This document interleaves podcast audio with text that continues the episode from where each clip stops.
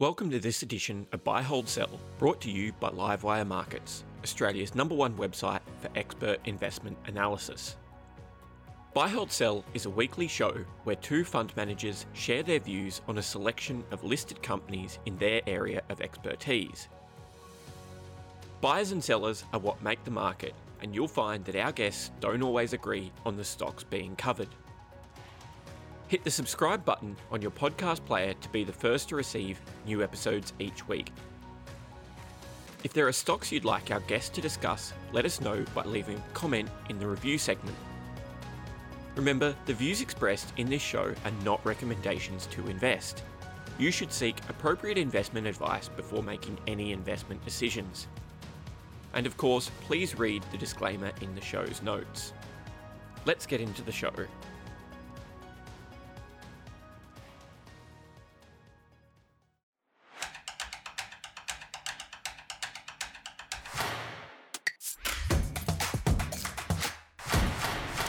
Hello and welcome to Livewire's thematic discussion. My name is Matthew Kidman and we've just finished February and to say one word, it was explosive.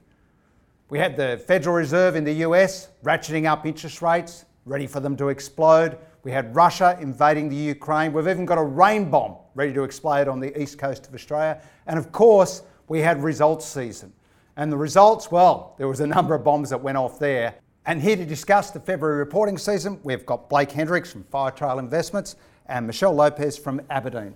Start with you, Michelle. One word to describe the reporting season. Turbulent.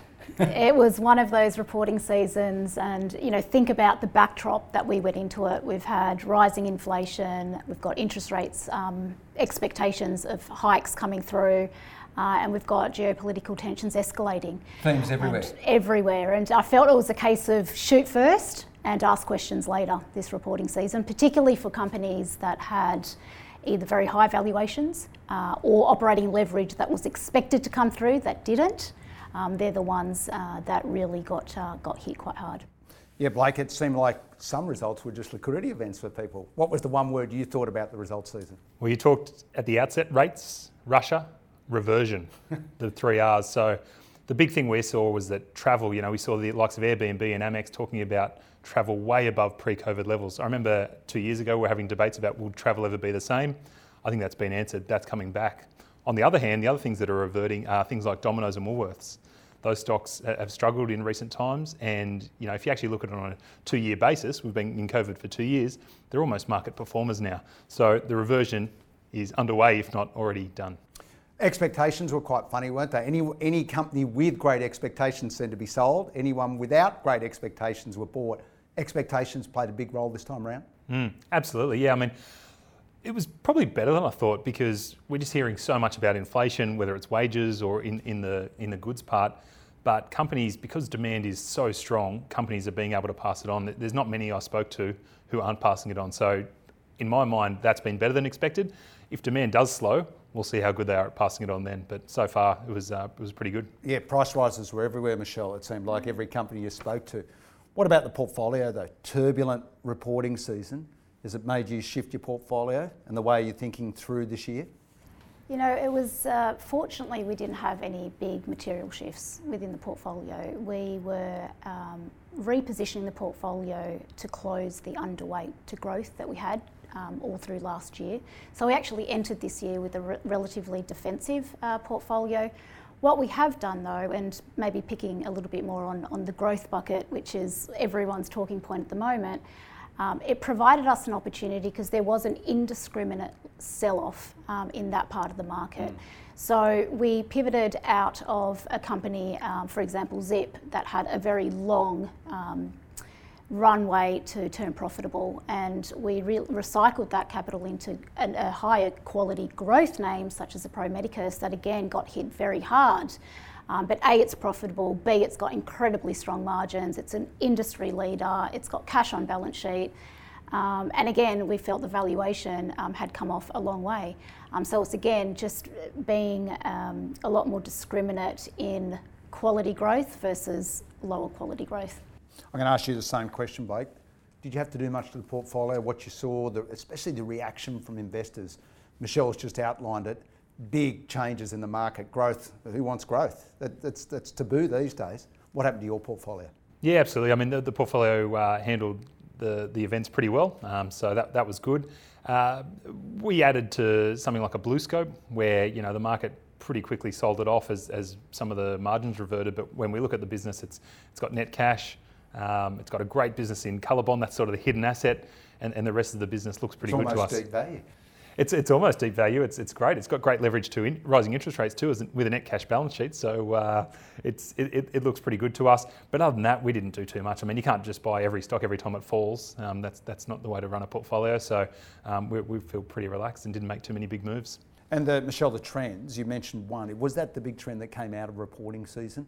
That growth wasn't what you should be in? There, there are other areas of the market have been forgotten for a few years?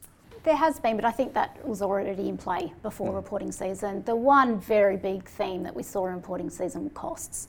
And if you kind of wind back six months ago, uh, there was pockets of growth. So whether it was WA, certain industries, and this time around it was across every industry, every sector, market cap agnostic.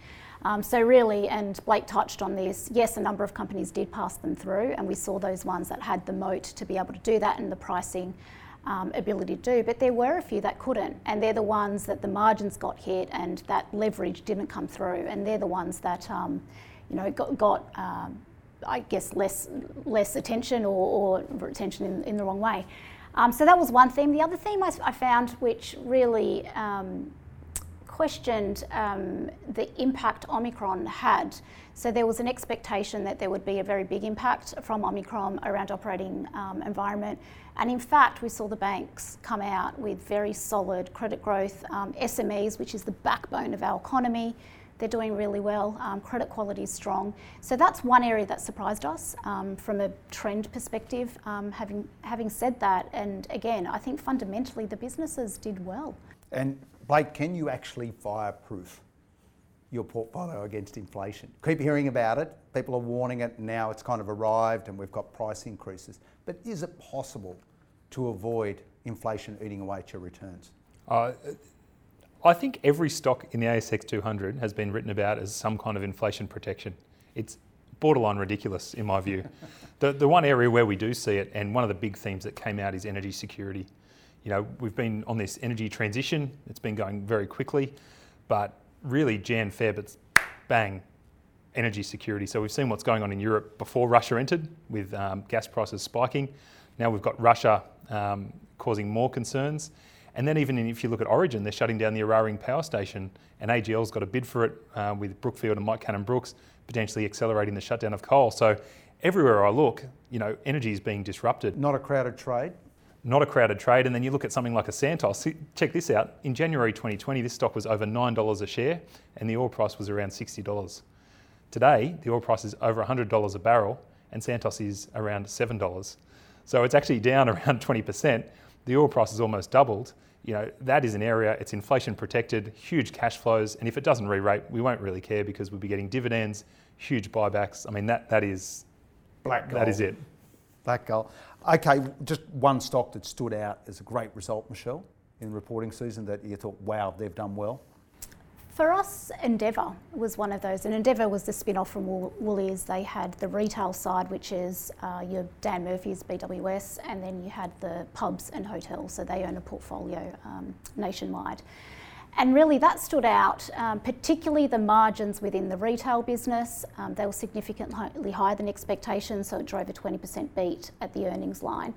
Um, and Endeavour is one of these stocks that almost there's a natural hedge within the business itself. So yes, they've got the retail side, but they've also got the pubs and the hotels, and it's the largest um, portfolio um, from a listed company. So they get the reopening trade. They've done really well up until now from the consumption at home, and now pivoting into the hotels, which is three times the margin of the in-home. So I think that one did really well. It was up 10% of the day, but I still think it's got great way to start a listed life. What about a bad one? What, what, what made you feel a, A bit bad one. in the stomach? Oh, look, a bit of um, humble medicine here. I think from the ones that we we held, um, Tyro was one that really disappointed, um, and that was very much at the cost line as well. So they continue to invest and continue to add um, resources. So they added something like 56 people um, within the half. So that obviously impacted the EBITDA margin um, and the EBITDA line, which was significantly lower. Um, margins also under pressure, but taking a step back, when you actually look at what they've been able to achieve over this period of disruption, um, transaction volumes are back up, um, churn levels are down. Um, so I think it's probably overdone at these levels, um, and there's some really clear catalysts from a reopening perspective as well um, for that one going forward. But it did disappoint. Okay, Blake, we'll go the opposite way with you. Worst first. What was the worst thing you saw? Oh, it was a stock we own in terms of the actual earnings. It was Lend Lease. I mean, it was, you know, if you just look at the core earnings, it, it, was a shocking result. But I think that sort of, if you just focus on that, you'd say it's really bad. But I think if you actually think big picture, this is a really big turning point for Lend Lease. Um, a couple of things out of the result. The first one was they're working to align cash flows with profits. So this is a low point, and then from here on, you're probably going to see cash flows and profits be quite in lockstep, whereas in the, in the past, it's been a bit more noisy. So that's the first thing. You know, this profit recognition has caused a bit of a drag. But the second thing is that they're starting to sell assets. You know, you've got new CEO, Tony Lombardo. I think there's no sacred cows in this business. They've sold military housing for a 26 times PE. I mean, this is a stock, if you look at 23, 24 earnings, it's, it's on probably around a 10 times PE. Um, so that stuff gets investors excited, doesn't it? It gets it gets investors excited because you know instead of just hanging on to it and, and trying to milk it, you're saying, hey, let's try and prove up some of this value, get the balance sheet being recycled, and, and grow these earnings. And I think that's that's why that's exciting. Okay, let's go the other side. Something good. Yeah, Seek. I mean, everyone knows how hard it is to get people. They saw 20% yield increase um, in their business. That is basically recruiters and hirers saying, "I need to get people. I'm willing to pay more." That's driving but huge earnings investors growth. didn't pay more. They sold it. They did. Yeah, they sold it. They bought it on the day and then they sold it because uh, hey, it's liquid. So, you know, we, we, don't get too worried about that. We think they're in a really good position. It's well run, and, and this is Seek's time. So there's a lot of bombs going off in reporting season, but there are some stocks that are going to get you to the other side. Thanks for listening to Buy Hold Sell, brought to you by Livewire Markets, Australia's number one source of expert investment analysis. Register for free at livewiremarkets.com to discover more exclusive investing articles, videos, and podcasts.